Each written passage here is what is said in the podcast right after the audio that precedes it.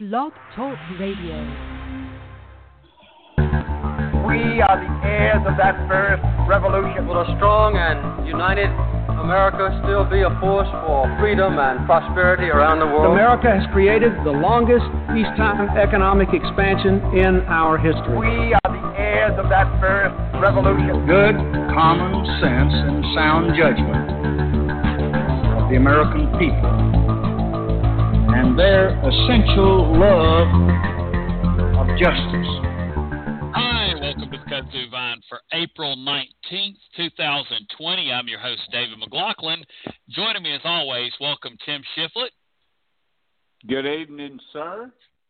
Good to have you on, and hopefully the weather will be better than last week. I know you had to cut out a little early. We explained to the listeners, and um, it's raining again, but hopefully uh, no tornadoes and what have you uh, coming Yeah, through. we only had two tornadoes. Uh, it, it was it, it, it was a, it was a rough night uh, for the- for those folks of you in you know anywhere in the southeast that went through that. I uh, you know all my best. I hope everything came out okay for you. I know that unfortunately over in Murray County we lost some folks and we had some injured here and and a lot of damage and stuff and uh you know, just all my best to all of you.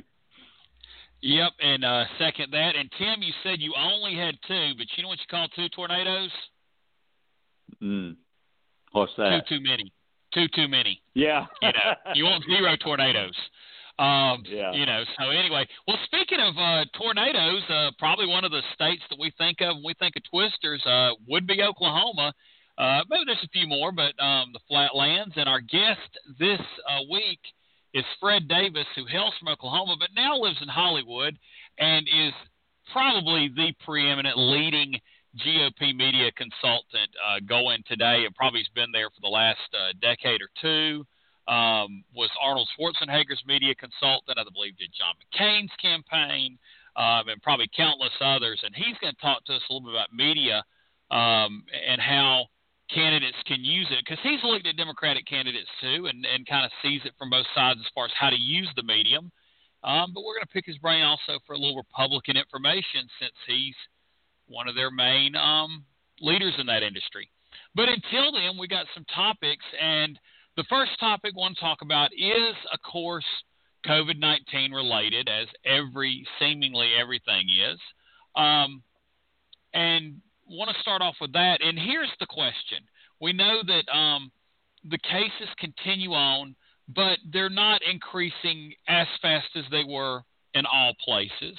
Um, New York, I guess, being the place that we've looked at the most since that's been the most cases in the country and really the world, if you want to talk about one just little area. Um, but it's not, you know, going away. So there's kind of that in between. Is it going to get better? How fast is it going to get better? You know, there's speculation, there's informed speculation with medicine, but at the same time, we've got people that are just, I'm tired of being cooped up. I want to go to Fuddruckers. And literally, people had a sign that they wanted to open up Fuddruckers. I mean, you can say restaurants, but this person had a specific place in mind they wanted to go to. Don't know if Fuddruckers is not doing takeout in their town. Fuddruckers closed up in our town before um, COVID 19 struck. And so we wouldn't even have that option to protest him. But seriously, um, you know, once again, not getting deep, deep into medical information because there's far better people to do that. What is the political dynamics of here of how long you stay closed or when you open, how fast you open, what do you open? Um, politically, what's the ideas behind that? Oh, you know, everything we talk about every week, I, I guess we need to prequel it w- with the following sentence. We are in uncharted territory here. We literally have never faced exactly this before. I swear, I think both parties are feeling their way along and just, you know, reacting and making things up as we go.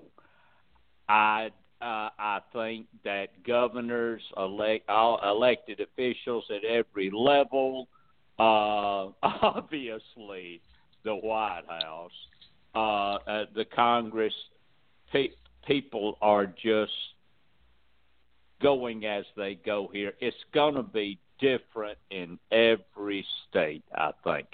Uh, New York, obviously, looks at this thing a lot differently than Nebraska, for instance. Um, the thing is, though, this thing is, is, is kind of hit everywhere. There's no place it has not touched somewhat. Even a little bitty county like mine's had a had a person, unfortunately, to pass in it. Um, and, and I guess it's gonna it's gonna be piecemeal. I don't see how, how it can open any other way, and politically, it's going to be fraught with peril either way you go. Um, there are actually people sitting around now weighing the balance between the economy and uh, health, the health of the citizenry. And uh, they're all looking for that little Goldilocks zone where, aha, here's the right time to open things back up. And I just don't think it's going to be that simple. Do you, David? Yeah, because I think if you said, okay, we're opening restaurants back up, let's just take that, or non-essential shopping, no grocery store shopping, but you know, we're just talking about things that are um you know, I mean, obviously clothes are a need. You don't go run around the streets naked, but you know, usually we can make do for a few months um, what we got. Um, but those non-necessity things, well, do the um, people co- go to the restaurants? Do the people go shopping at say Macy's or um, you know Foot Locker or whatever you know store you want to use? Do people immediately start going to those stores and anywhere close to the numbers? Um, that they did before if the state opens up. And we know that South Carolina, Henry McMaster, the governor, has already said that he's going to open shopping back up. I think he also mentioned restaurants. They may be the first state want to open back up. I know they said Texas uh, wants to open back up, and Texas has not been hit as hard given its uh, population size as some other places. But it's not doing as well as say Rhode Island, which I heard a Harvard study that if you opened up one place – it would be Rhode Island, although you'd almost have to lock down the borders between Boston and New York um, because they're so close to those two hot spots. If you wanted to open back up in, in somewhat of a fashion, but Tim, that's the question: Do you think that their sales would be back up where they could hire all back all their servers, hire back their hourly hourly employees, and um, just go back to business as normal, um, selling their wares? Just as far as people mm. being fearful or not we, fearful? We we we have a partial answer there from our recent history because before governors uh, started ordering states to shelter in place, closing things down, we saw a dramatic drop off of business at those sort of places before people were ordered not to go to them. So I think our answer is it's not going to be anywhere near the numbers of customers that it was six months ago. It's going to be more like it was, say, oh, early to mid March when this big drop off started happening. Um, and therefore I don't see any way that the number of people could be employed that were employed before. But you know, when the public hears, "Hey, we're opening up," a lot of people are going to expect to go out and see things exactly as they were. People are going to think, "Well, I'm going to get my job right back," and you know, a lot of that I don't think is going to happen, uh, and it's going to be different in different states and somebody's going to answer politically for that. Uh, the question is who. Yeah, and there's two, and there's two other um, aspects to that. You know, we said would people be afraid to go?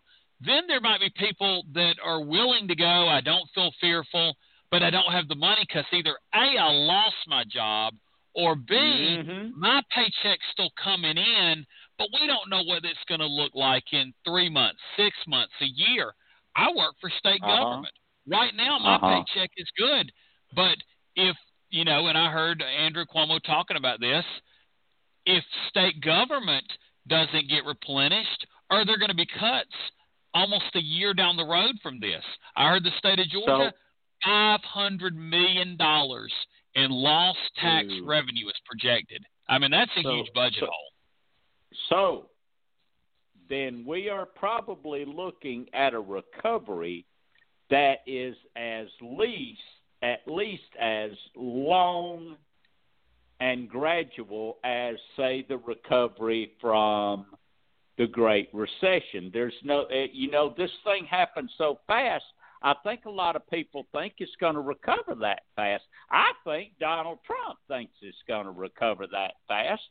And I believe even if everything's opened up, we're probably looking at maybe uh, an unemployment rate of eight to ten percent on election day. I don't see how it can be any different. I think what the president is banking on, if we want to just talk pure politics here about this, is he thinks, okay, let's open everything up, get it going, great guns, because the economy will still be the chief issue in November, and people will vote on the economy uh, as to how they see the economy doing. Oh, in September, if it's doing well, those people will decide to vote for me. I really believe Donald Trump thinks that, and I just don't see how it can happen that way. Because the country, number one, would have to open uniformly, and I just don't see how that. That obviously is not going to happen. And secondly, if well, you know, you got one state open up and three states right around it that haven't opened up. Oh, but then all of a sudden, because one state's open up and some more ain't, you start getting uh, hot spots, and the virus starts increasing again, and people have to turn around and go back inside. I think it's going to be a bunch of stops and starts too. So the recovery is going to be very slow, I think. It's going to be very uneven, I think. And there's a lot of people that are going to be out of jobs and probably long term on unemployment, I think. Uh, that Yeah, doesn't even count what you were talking about with where are these governments uh, going to get the money to continue to operate as they did.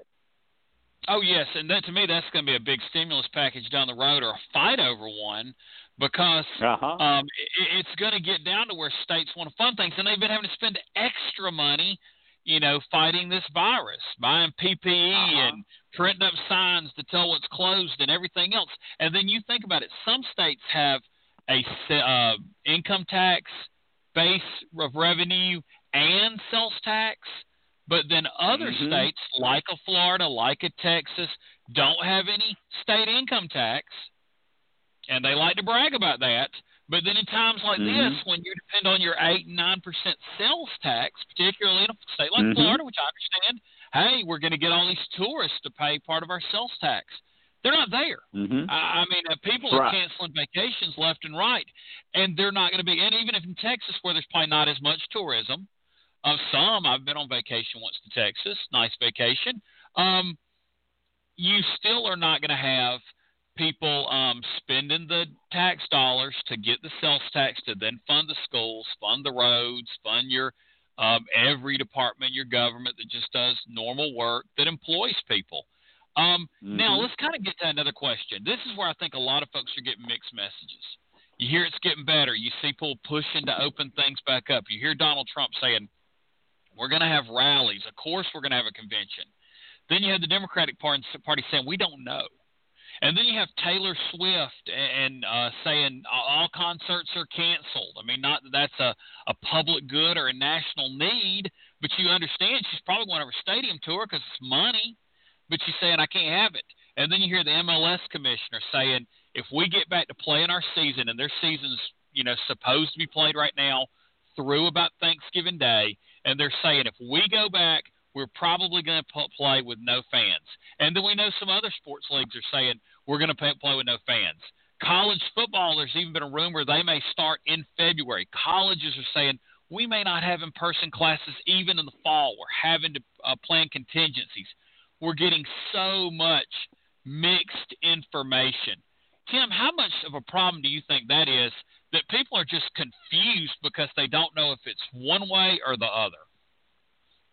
Well, of course they're confused because they're getting mixed signals. That begins at the top. When you get out there and you say something, and then the next day you get out there and you say the exact opposite, and you swear you never said the first thing, even though they have video of you saying it, you know, people are going to get confused. We need a, a steady hand of leadership in these times. Oh, well, uh, I, I can I can just think back how steady the hand of Barack Obama was when he walked into the White House and was faced with this economic disaster, but how cool, how calm. Uh, people people actually uh, misinterpreted that for saying you, you know the man the man needs some emotion. He doesn't have any but he, he just didn't rattle. We need that steady hand right right now. We don't need somebody that's arguing with reporters in a press room and and starting feuds with the World Health Organization and things like that. So it begins at the top, David, and I'm very afraid that we're just not gonna we're, we're not gonna have that steady hand uh, that calm, measured approach at the top, and therefore confusion is going to reign for a while, and it's just going to make things worse. And you know what it's going to make? I think that a lot of governors, a lot of mayors, a lot of business owners, a lot of these uh, sports leagues, they're they're just going to pretty much have to figure things out for themselves, for lack of of any any any other guidance, don't you think? Yeah, and and I just the, the, having the fans is the piece that they just probably won't. Well, let's get into. One, I'm gonna frame one more question for you on this topic, and that is okay. We talk about the conventions. Donald Trump says we're going to have a convention. Mm-hmm. Of course, we're going to have a convention.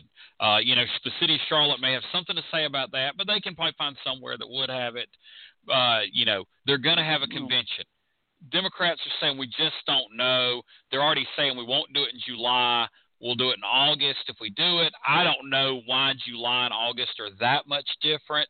Um, you know, because because if it's going to continue on, it seems like August may be as bad as July. But if it gets better, you know, they're both going to be okay. We just we just don't know. It's all projections that are based in science, based on medicine. But let's say I'm going to give you two scenarios. One scenario, Republicans hold a convention, Democrats don't things get better. No one gets sick. You know, the Democrats have their grand event in Joe's basement. The Republicans have theirs in Bank America Stadium or wherever the heck the Charlotte Hornets play in Charlotte. I'm not sure if they're doing a arena or a open air for the big speech. That's one scenario, and, and you know everything's pretty good. No, you know the Republican delegation are not all you know with COVID 19 after the fact. And then scenario two, the Republicans hold the convention, Democrats don't. And then a wave of Republicans get sick. Charlotte becomes a new hotspot of COVID 19. They take it back, and there's this big reoccurrence. It becomes the biggest bump um, that people can define in a few, you know, months maybe because they held this convention. You got two scenarios. What's the pros and the cons of each scenario, Tim? Well, obviously, to put it simply, the first scenario good for the Republicans, bad for the Democrats, and and, and the second scenario, uh, you know, bad, terrible for the Republicans. They wouldn't have time to recover. Good for the Democrats. And now here is, you know, the reality of the thing and where it stands now. Donald Trump loves the spectacle of a large event with a massive, adoring crowd of thousands hanging on his every word while he talks forever. Uh, was there ever any doubt about what he would like to do? Uh, I mean, absolutely.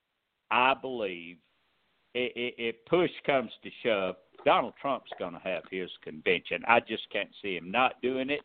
Uh, absolutely, he will also have his rallies. Uh, now, if the virus is not contained, uh, I, I still think it's a 50 50 shot that he goes ahead full steam anyway and just takes his chances. And he's talking about moving things to low risk states. What does he mean by that? I mean, the states he will need to go to are, are, are the usual suspects Pennsylvania, Michigan, North Carolina, Florida, Georgia, oh, Wisconsin. Uh, there are no low risk states there. Now, what will the Democrats do? I know there's a lot of head scratching going on about that very thing, the upper reaches of the party right now.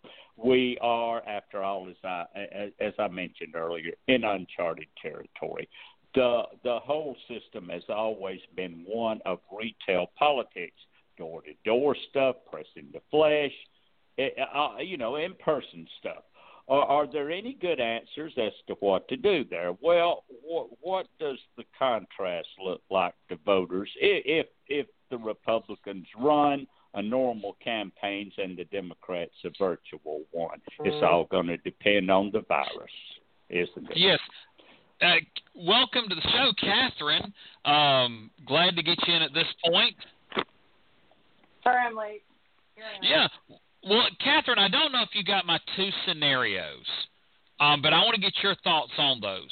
Uh, did you hear the scenarios? If not, I'll lay them out again real quick. Go, go ahead. I think I know what they are, but quickly go through them. okay. Um, okay. Republicans go ahead and hold their convention in Charlotte, make no modifications no one gets sick. The Democrats do the grand speech from Joe's basement. Still, no one got sick uh, for in Charlotte from the Republican convention. Then the converse: the Republicans still hold their convention in Charlotte. Democrats, you know, play it safe, go from Joe's basement, and lots of folks get sick. Charlotte's a new hotspot. Um, a lot of the Republican delegates go home. Uh, the infection spread throughout the people they come in contact. What are the political implications of each of those scenarios? And Tim, feel free to give Catherine, Catherine a follow up right after that. Okay, go ahead, Catherine. Uh, um, well, I think it's a terrible scenario um, that the Republicans would go ahead with a convention if there was still, you know, uh, if there were still you know, if the outbreak was still very um, volatile. Uh, mm-hmm. I, I mm-hmm. mean, I wouldn't be surprised if they did that, but I uh, think it would be a, a pretty dangerous decision.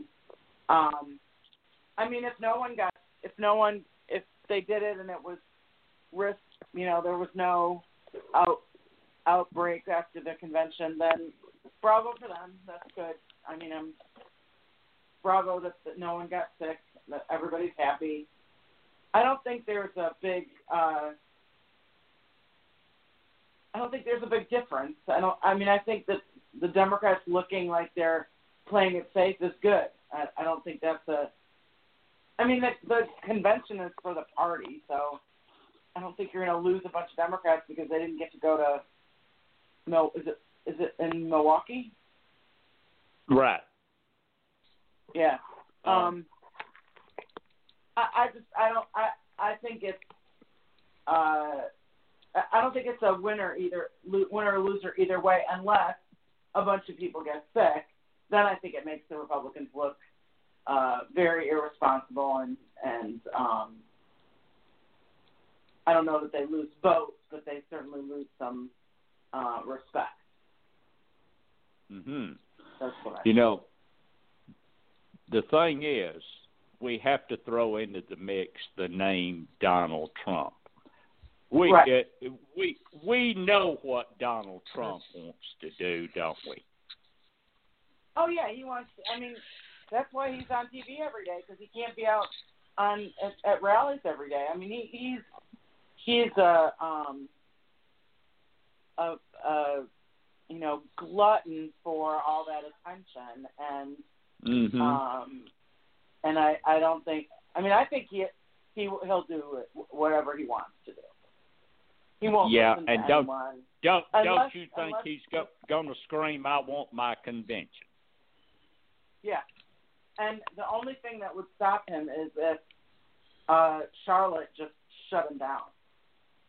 hmm Well, that's another question. Will, will will the city of Charlotte cooperate? You know, if if if, if Trump says I'm going ahead with my convention, and this virus is still going, and if not, do you think he'd move to a friendlier place, like I don't know, Georgia, for instance? Boy, that would be hard to to move the convention, but I mean I think he would consider it. But I yeah, think I, I, he could come to Georgia. He couldn't come to Atlanta. The mayor wouldn't Yeah. allow it. yeah. well, got a uh, point there. somebody could overrule it, and you could also just go to a large football stadium and not really have a convention, much like the one he had in Mobile. You know, he had that big rally in the Mobile football stadium. It sat like fifty thousand. They got maybe thirty thousand. It was still a you know really big crowd early in the campaign. He moves it to a football stadium. Maybe you don't do the same you know stage setup and all of that. You may have all the extra events, but you could still have the speeches every night um, if you moved it. And and there you could move it to places that were friendlier, uh, because if you're just looking at hey.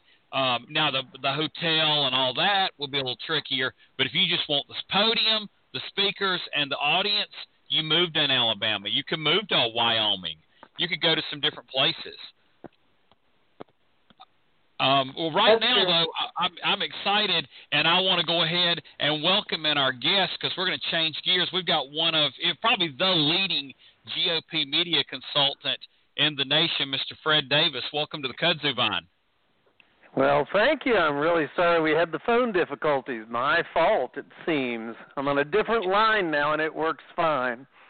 It's not your fault at all, and I don't want to bore our listeners with a bunch of technical stuff, but I know exactly what happened, and I can text you later. Um, it's a it's a cell phone setting, but nevertheless, Oh, okay, cool. um, yeah, nevertheless, um, we're just so excited to have you on, and you've had quite an exciting career working for all kinds of folks.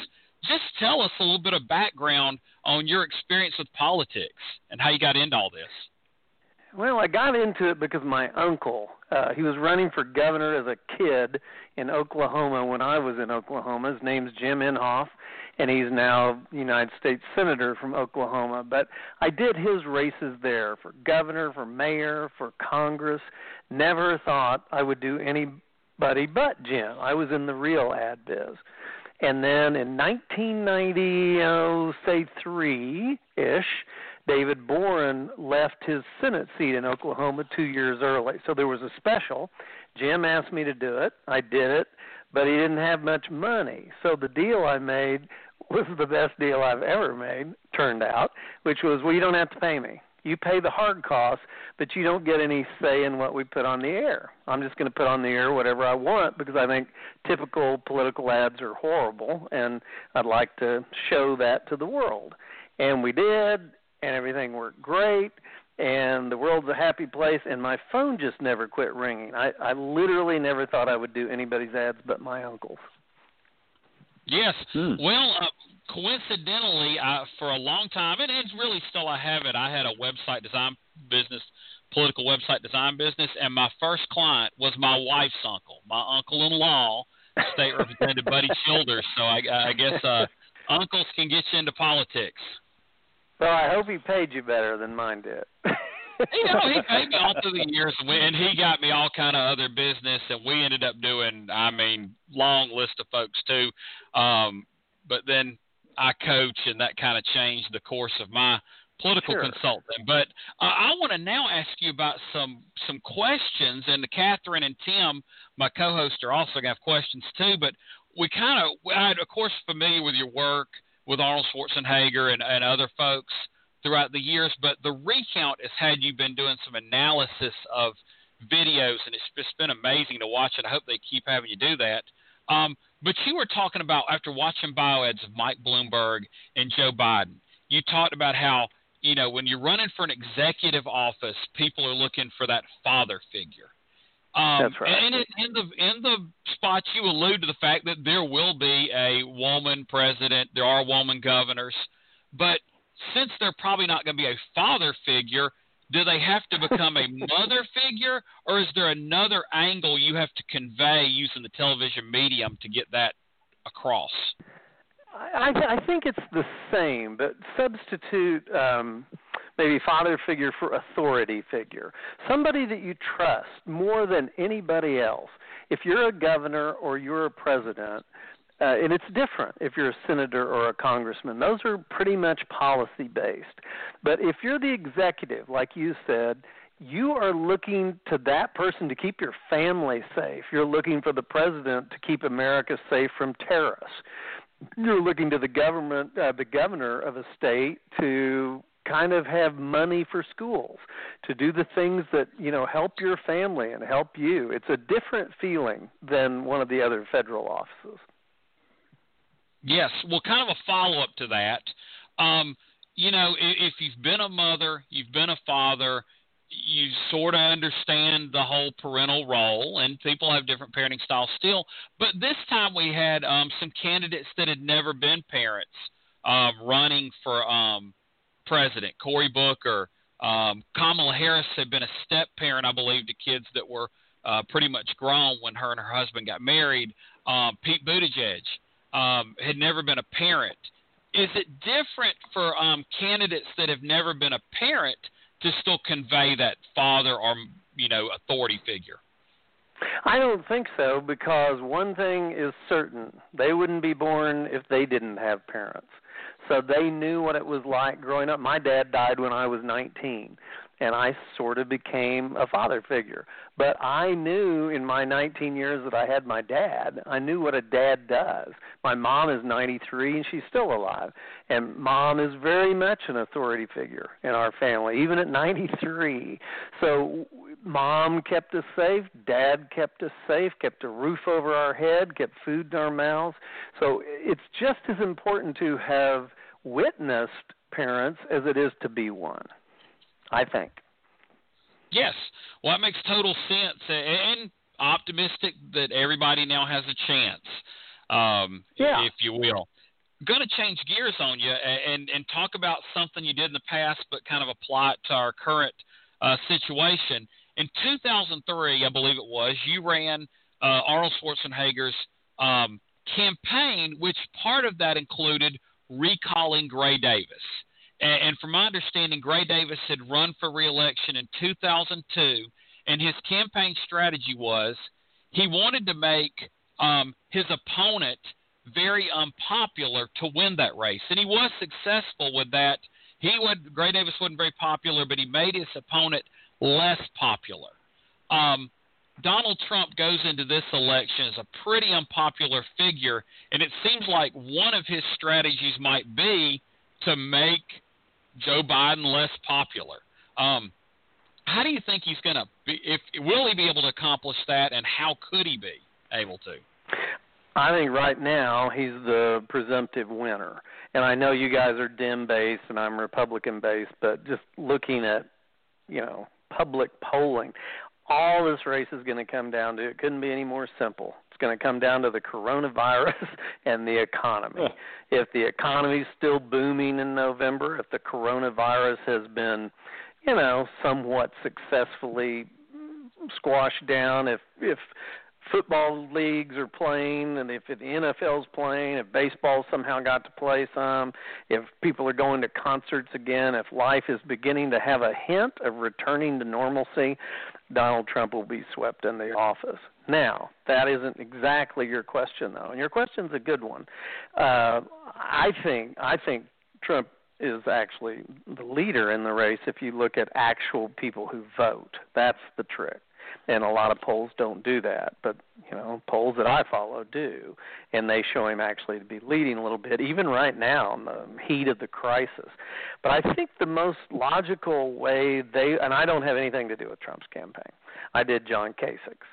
So I think the way they would look at it is kind of twofold. Number one, on Joe Biden, um, he, he's moved pretty far left. And I don't think America knows that because number one, the press doesn't do a great job at telling bad stories, what would, might be conceived as bad stories about, uh, you know, Democrat candidates. But he's gotten lucky in a way with his move to the left because of the coronavirus. It's hidden it. You know, who cares about what he, his move to the left right now when you know when people are dying and there aren't masks and respirators and all that. The second point is the one you do start seeing coming out of the woodwork, and it's interesting to me that even the press is reporting on these a lot. Maybe because they're colorful, but that's um, you know Biden's. Uh, gosh, I, I think Joe Biden's a nice guy, but you know he's having trouble stringing words together, and that compared to a successful, uh, not conclusion, but a, a successful um, mid-course conclusion of the coronavirus and the economy, that would be really impossible, very impossible to beat in my brain. And you know, again, I'm not doing that race. Yes. Well, I mean, we appreciate your candor, and, and we understand we have Republican guests on. They may have a different outlook, and that's okay. Um, I'm going to pass this thing over to Tim. We'll pass it to Catherine, and I, I may have another question if time allows. Sure. Tim? Okay. Well, Mr. Mr. Davis, thank you for being on with us tonight. Uh, from time to time, we do have guests who have been portrayed in movies, and uh, I thought Bruce Altman did a good job of portraying you in uh, in Game Change. How, what what you think of that role? There. I, I well, it's interesting that you'd ask that because I talked to Danny uh Strong, I think was his name, the guy who wrote it, for uh-huh. a long a long time before they mm-hmm. produced it, and of course I knew Heilemann and and uh, Mark Halperin real well, who wrote the book, uh-huh. and was mm-hmm. influ- I mean, I gave him lots of information for it. And when I talked to Danny and talked to the director Jay Roach, they had a little bit different approach to the movie than what eventually came out. I thought uh-huh. the book was dead accurate dead accurate. Uh-huh. Uh, I can Mhm. tell you one tiny little fact that I think they got wrong, but it's minor. It's not even that interesting. It has to do with uh, what's her name's hair. What was the vice president's name? I'm drawing a blank. I'm looking at her picture. Uh, who did John McCain pick for his vice presidential choice? Palin. Help me, gentlemen. Palin. That's Yes. right, Sarah. So, what happened to that movie, uh, the HBO show, was that it became kind of what I would call Hollywoodified. And I I Uh-huh. live in Hollywood. I'm sitting here now, and yet that's what happens. You take a story, and they, I think, I, now, you know, they didn't ask me exactly what to do. They didn't have run it by me, but I thought they kind of took a Hollywood spin on what really happened. Sarah Palin, like her or not, she didn't go crazy like she did in that Uh-huh. show. Uh, you know, so many things happened in that race, and I think wisely they thought, well, the most interesting that thing that happened was Sarah Palin, but they took that arc somewhere it didn't really go. I mean, she did Uh-huh. start in one. I, I did her her governor's race a million years ago, Uh-huh. so I knew her Uh-huh. before, and she Uh-huh. She's never been crazy like she was portrayed in that film. She got surrounded by some crazy people, but it Uh-huh. wasn't Sarah. Now, in my case, I thought, you know, I don't know if you know what I look like, but I think Bruce kind of looks like me. He had the hair and he had the yeah. glasses. He was a little more boring than I was, and uh, that whole story about the ad I mean, the direction of the campaign that I thought we should go, which was based on character, and I produced an ad to sh- show John and the team, and that was Mhm. represented in the show, but it was represented so differently than it really happened. That you know, I've never been represented in a show before, and I guess this happens all the time in real life dramas is you see what Hollywood or the movie makers do to a story and they change uh-huh. it when in reality I think some of the real story was actually better. But it certainly got Mm-hmm. glitzy and and they won their Emmys or whatever you win for those and everybody was happy. so I was kind of Uh. kind of cute to see a Fred Davis character in there. Yeah, and and you mentioned uh, running uh, Sarah Palin's uh, ad campaign up in Alaska. So you you've done you- you've done a lot of statewide contests, and you've done Right. a lot of national contests. Which is easier to make ads for? Between statewide and na- and national? Yes. sir. oh, here here here's what it really comes down to, Tim, and it's the simplest answer on on the planet. I bet all of you in your lives know this. The less cooks there are in the kitchen, the easier Uh-huh. it is to succeed because you, you know you don't have 50 in a in a presidential race when I would write an ad like for McCain in '08, we did all the ads and that's like Uh-huh. A hundred or two hundred or something ads. Every one of them went through an awful lot of people. Now it was mainly Mhm. just Steve Schmidt and I, but there were still a lot more people that would. And and the tendency I think of everyone is to put your your your print on it. So well, let's just Mhm. change this word. Well, let's just change this word. Well, in a 30 second ad, there's only 62 words at the most. So if Mhm. 20 people just change two words each, all of a sudden you have a a, a committee rule ad as opposed to something that started out based on solid polling and you know uh, strategy and so it's very Uh-huh. difficult in that case let me tell you what the easiest one is the easiest one is right now it's working for my uncle because he's running for reelection this cycle in Uh-huh. oklahoma to the senate Uh-huh. and because he's won every race that I've helped him with, I have a lot of say in that Oh. one. So so the the le- the less cooks in the kitchen the better. So the bigger the race and the broader the ge- geography of the race, the harder it is. Uh huh. Now I have noticed in looking at your ads over the years, you you like to employ some, uh, shall we say, quirky humor. Uh, That's which, a that's a very safe as- comment. yeah, well, it comes it comes across really really brilliantly to me. And one race you did here in Georgia, and I actually saw this thing march in a parade in a small town. But I gotta ask you, man, where did you get the idea for the rat in the King Roy ads in the governor's race down here? That was brilliant. Well, it turned out pretty good, didn't it?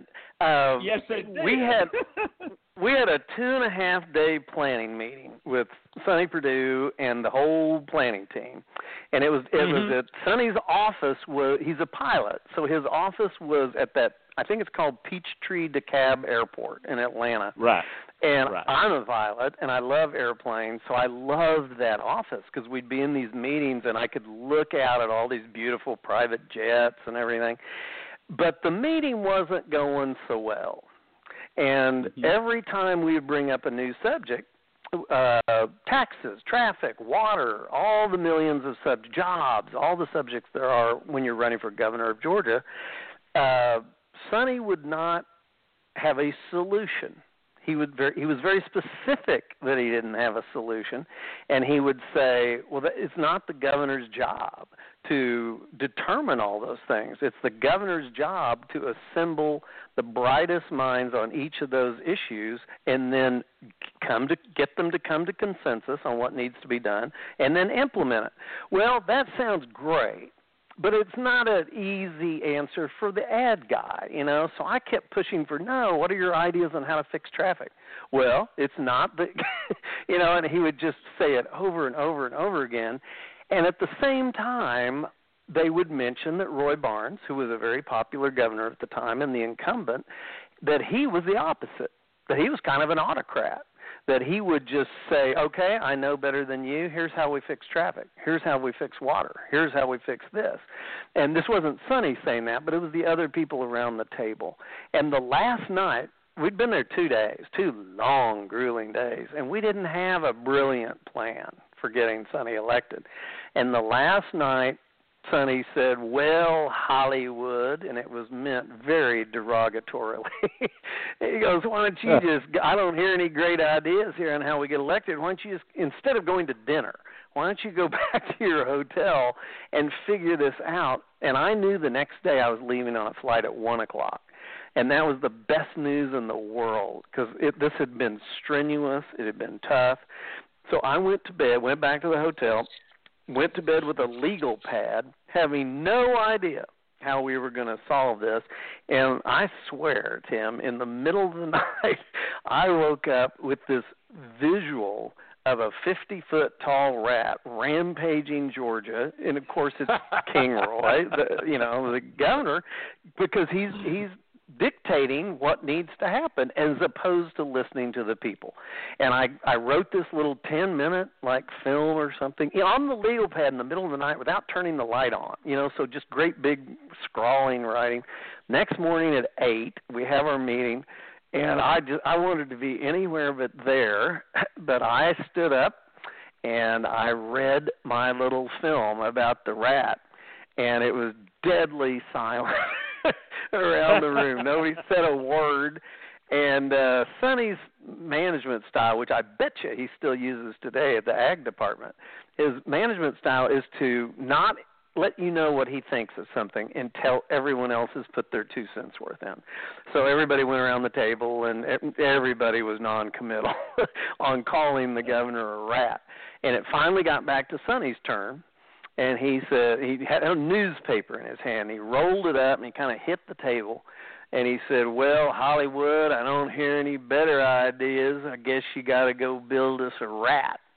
And 30 days later, that thing premiered. It took all the money we had, every dime he'd raised to make the movie. These days it would have been cheaper, but in those days, uh, you know, 2000 I think it was. In those days, uh-huh. there weren't all these magical computer techniques and things. So there really was a rat. I mean, there that was a forty thousand dollar rat suit that was built out here for us in Hollywood by the same guys that build those white stormtrooper uniforms for the Star Wars movies. Mm-hmm. And the head guy got so interested in this project that he built it to fit himself. So the owner of that big Hollywood effects company was actually in the rat suit. We and when we shot it, it has a long tail, of course, and at the end uh-huh. of the tail is an air conditioning unit that pumps chilled water through the suit because it gets so hot. These days, you just do it in a computer, but in those days, that was a real rat suit. Wow, I don't have a question to top that one, so I'm going to send it over to Catherine. Catherine. Hi, Catherine. Hello. Well, that's a pretty. Thanks, Tim. How am I going to follow that? oh. have you got any other rat story? No. Um, I just wondered uh, if you could talk about I thought it was interesting to hear how you uh, met with you know those people for two days.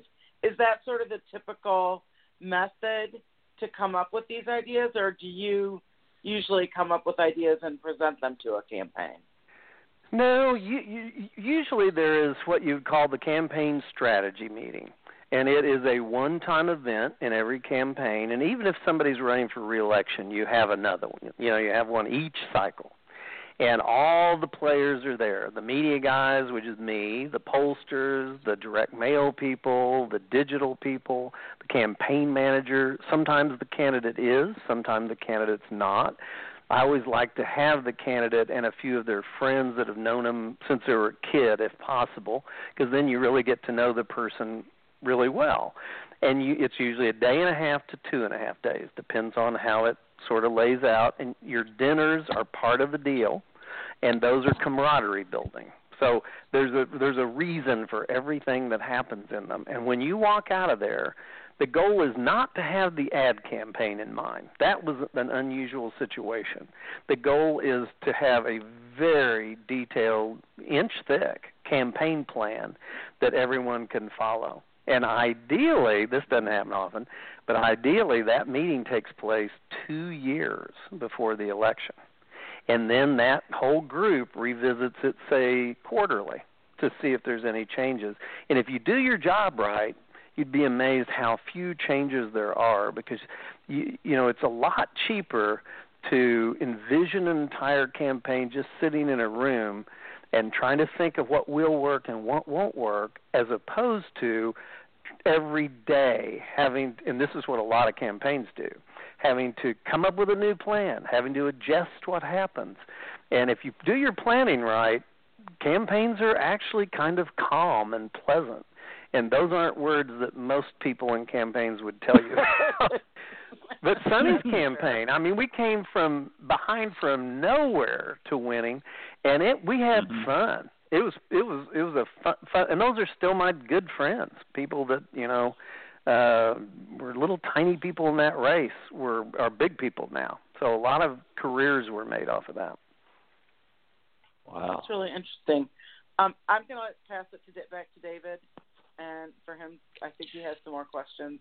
And we really appreciate having you on tonight. Thank you, Mr. David. Well, well thanks for having me. It was, it was a fun way to have a little time on Sunday afternoon to do it. yes, I know. Uh, California David. time, you're in the afternoon. We're about to have evening strike. Um, well, Mr. Davis, I don't want to ask you more questions, but I do want to make you maybe feel a little bit better. That cooks in the kitchen. When I would build websites, my lead designer Gilbert, I would say, get ready, Gilbert. There's too many cooks in this kitchen. I would use the exact same phrase. I'd be like, you know, um, no, we had, a, of course, of course, you know, laying down videotape and, and building a website are different, but we would figure out if we knew there was a lot of cooks, we'd listen to all of them and reincorporate it and do one round of changes. Um, so it wouldn't become like five rounds of changes and whatnot. But I, I completely feel you, and I'm I'm sure even though we worked on the opposite side of the aisle, including that 2002 race, I worked for um the Barnes Barnes fundraising team on the website and Max Cleveland. oh, Cleland. did you really? Uh, yes, and wow, so uh, wow, yeah, that was that was a bad year for Democrats. Although I worked Mark Pryor's race that year um, as right. well. But um, he's a good guy a lot of good guys. A lot of people are good. We just disagree on politics. That's, um, that's good exactly right. exactly right. Yeah, and, and if politics works like it should, it should be that you know that song, and I've quoted it a lot of times. There are no good guys, ain't no bad guys. There's just you and me. And we just disagree. And when politics right. is like that, right. I think it, it can be more civil. Um, but like I said, I don't have any questions right now because some of the questions, the other ones I had, were kind of things. They'll be good in maybe three months, and so um, hopefully down the road we might can have you on again. Um, we'll have to time it if there's football games, and I don't know if you follow the Rams or the Raiders or whoever. Uh, we'll try to make sure it doesn't hit during your football time slot, but um, being on the West Coast. Well, let me but, let me tell you the answer to that real quickly. I've been a season ticket holder to the Rams. I had the best seats in the stadium since they came back to LA. I loved them until this last year and they made bad trades. They had uh, horrible. They just did horribly. And I have a house in Kansas as well, and so I've switched and I've become a Chiefs fan. So just in time, I got I became a Chiefs fan just in time. yes. so that's well, the one to watch out for. Most definitely. Well, we'll work with you if you're willing. But before you go, we know you're doing these videos for the recount. If anybody wants to see any more of your insight or maybe look at ads as you release them publicly, where could they find you? God, that's embarrassing that I don't know how to get to those recount ads. I would I would imagine you do something you Google the recount. I think there's a the in front of it and probably can get to those. And it's fine to go to my website. We have hundreds and hundreds of ads on, and we put them on as soon as they've aired in a particular cycle. So, of course, we don't put them on before, so it's safe to go there. And it's strategicperception.com. Pretty easy. Yes. Well, we, once again, we thank you for all the great stories and insights. You're more than welcome, and I'll come back anytime. You guys are fun. This was a good time. sure thing. Thank, Thank you, you, sir. Thank you. Good luck, kids. Bye-bye. Bye. All right, that was Fred Davis uh, out of um, California by way of uh, Oklahoma, and I guess now Kansas. Uh, been all over. Um, but guys, I wanted us to have just a few more minutes uh, to discuss another topic, something not COVID 19 related, um, which I'm sure we're ready for a little bit of change of pace. But this is something I guess we got to get in the Wayback Machine. And Catherine, I'm not even sure you were with us back when this one gentleman from DeKalb County just seemed to be a topic over and over, and was has oh. even been a oh. guest at least twice on our show, and um, even did the first internet debate.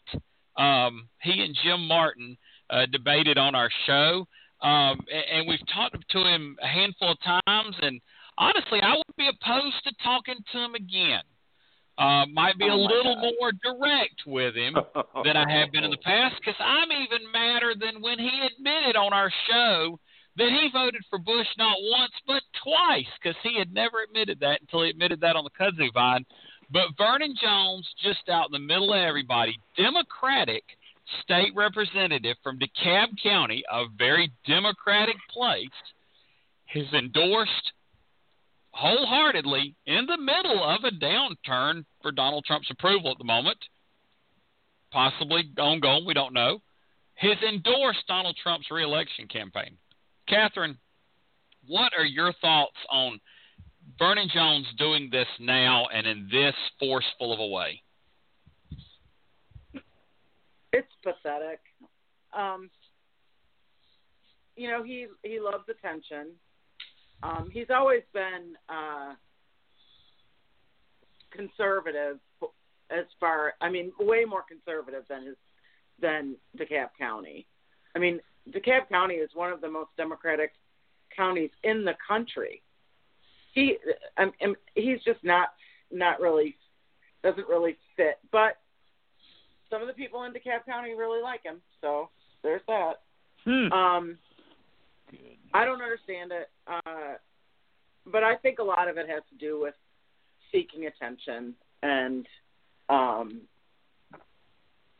this certainly drew attention to him. I mean, they talked about it on Georgia Gang this morning, and um, yeah, I, I'm just disgusted by it. Yeah, I mean, uh, we know that people have crossed the aisle to to endorse the other party in races at times. Something about this just feels different. Um, I, I don't know what it is. Tim, what are your thoughts? Well, I don't know about the feeling different, but you know, I've I've got to kind of echo Catherine. Is anybody surprised? You know, at anything Vernon right. Jones says does. The man has always struck me as an avid self promoter. Might be why he likes Trump so much. This sort of wildness has defined his political career. Uh, he has, you know, you as you've mentioned with with Bush twice, he he supported GOP candidates and some of their issues for a long time. Uh, he's always run as a Democrat, claimed to be one, but, but obviously in DeKalb County, as Catherine also mentioned, he has to run as one. Uh, but then you're looking at a guy that say supported the fair tax. I mean, come on, uh, uh, how how many Democrats in DeKalb County do we know that did that?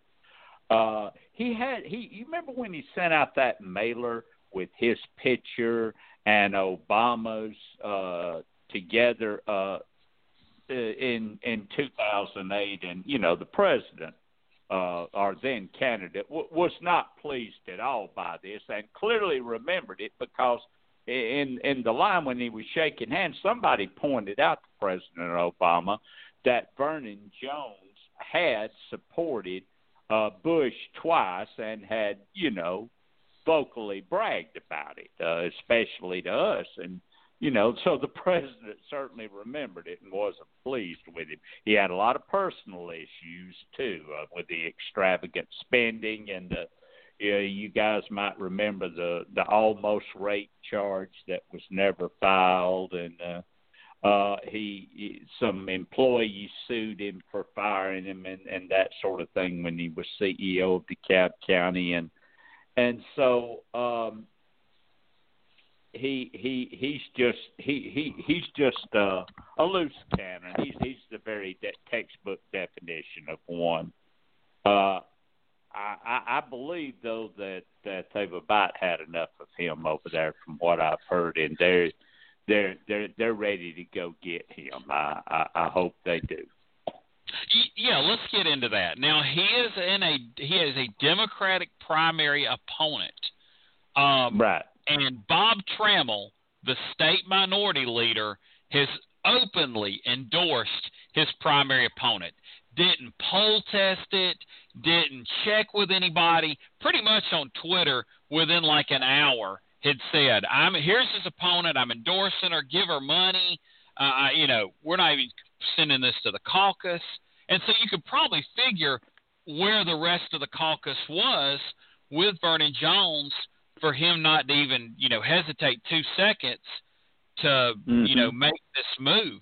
So, Catherine, mm-hmm. do you think um, Vernon Jones, what do you think his odds are of reelection in this Democratic primary? Oh, that's really hard. Uh, of course, uh, Nikema Williams, the chair of the party, also came out uh, strongly opposed to his um, statements about um, Trump I mean, it's gonna it's gonna be hard because he's, like I said, he's popular, and he's the incumbent, um, and we don't know how we're gonna be voting. You know, there's gonna be a lot of complications around voting probably in the primary, yeah. certainly. So uh, mm-hmm. I, I wouldn't want to. I wouldn't want to bet against him. Another story about him that I read somewhere uh, was that he wanted a dog to have in his one of his ads. So he like adopted a dog from the Humane Society, and he took all these pictures, and then he wanted to return it. oh, he couldn't have borrowed it. Well, that means he didn't have any friends because if somebody was your friend, he could have borrowed the friend's dog to put in the ad. Whatever. Um, you know, it, I mean, if, I yeah. I tell you what, I, I'll go ahead and say it. T- Tim, you can second me, and Catherine, you can volunteer your cat.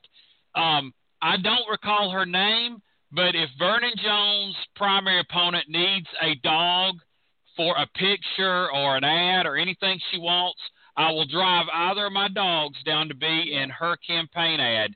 Catherine, you can volunteer the cat. Tim, you can volunteer your dog if you want to. Yeah, I I got two dogs, and one of them is a yellow dog. So yeah, I'll be glad to volunteer it. Yeah. She can have the pick of the litter, so to speak. Well, let me ask you one. Let me throw one more thing out there. Um, and, and I guess I gave Catherine the last question, so Tim, I'll give you this one.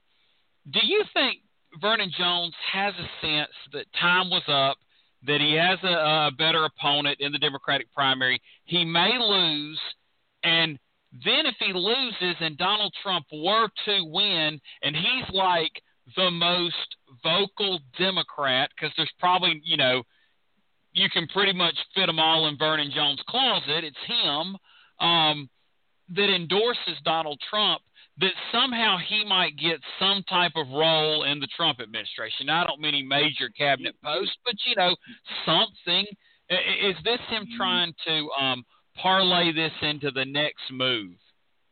You know, having interviewed him a couple of times, I've got to say this is just simply Vernon Jones being exactly who he is because he just really did come across as that type uh, both times that we had him on. So I just I just think you saw Vernon Jones as he is, don't you, Catherine?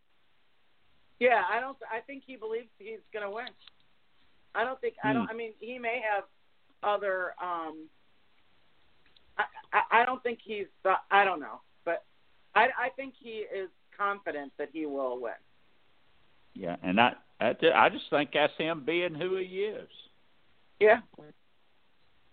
Yeah, we'll see because I think he's gone too far now, and I think this um, opponent. We're going to have to learn her name because I think she's going to be a state representative.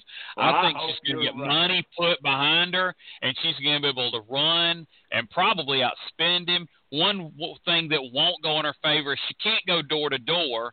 Um, in this situation, maybe you can go mailbox to mailbox. Maybe you, if like if people have paper boxes or the flag, you can throw your card on there uh, safely without too many people freaking out. I, I understand that you'd probably want to wear a glove because people could, you know, the virus could, you know, be stick to the the placeholder card.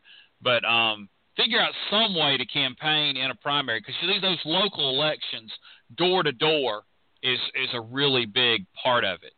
Um, and so that does complicate matters for an incumbent. Well, once again, great to have Fred Davis on. Sounds like we might get a return visit down the road where we can ask more questions we all had. Um, and next week, we're real excited because we've already secured our guest, Evan Scrimshaw of Lean Toss Up out of Canada, is going to come and talk more politics about America than Canada. But I am going to have at least one Canadian question for him. So we're going to have him on the show next week. Until then, good night, Okay. everybody. Good night, y'all. Good night, guys. We are the heirs of that first revolution. Will a strong and united America still be a force for freedom?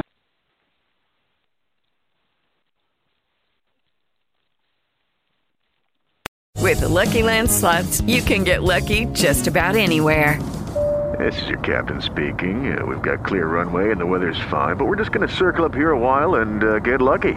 No, no, nothing like that. It's just these cash prizes add up quick. So I suggest you sit back, keep your tray table upright, and start getting lucky. Play for free at LuckyLandSlots.com. Are you feeling lucky? No purchase necessary. Void where prohibited by law. 18 plus terms and conditions apply. See website for details.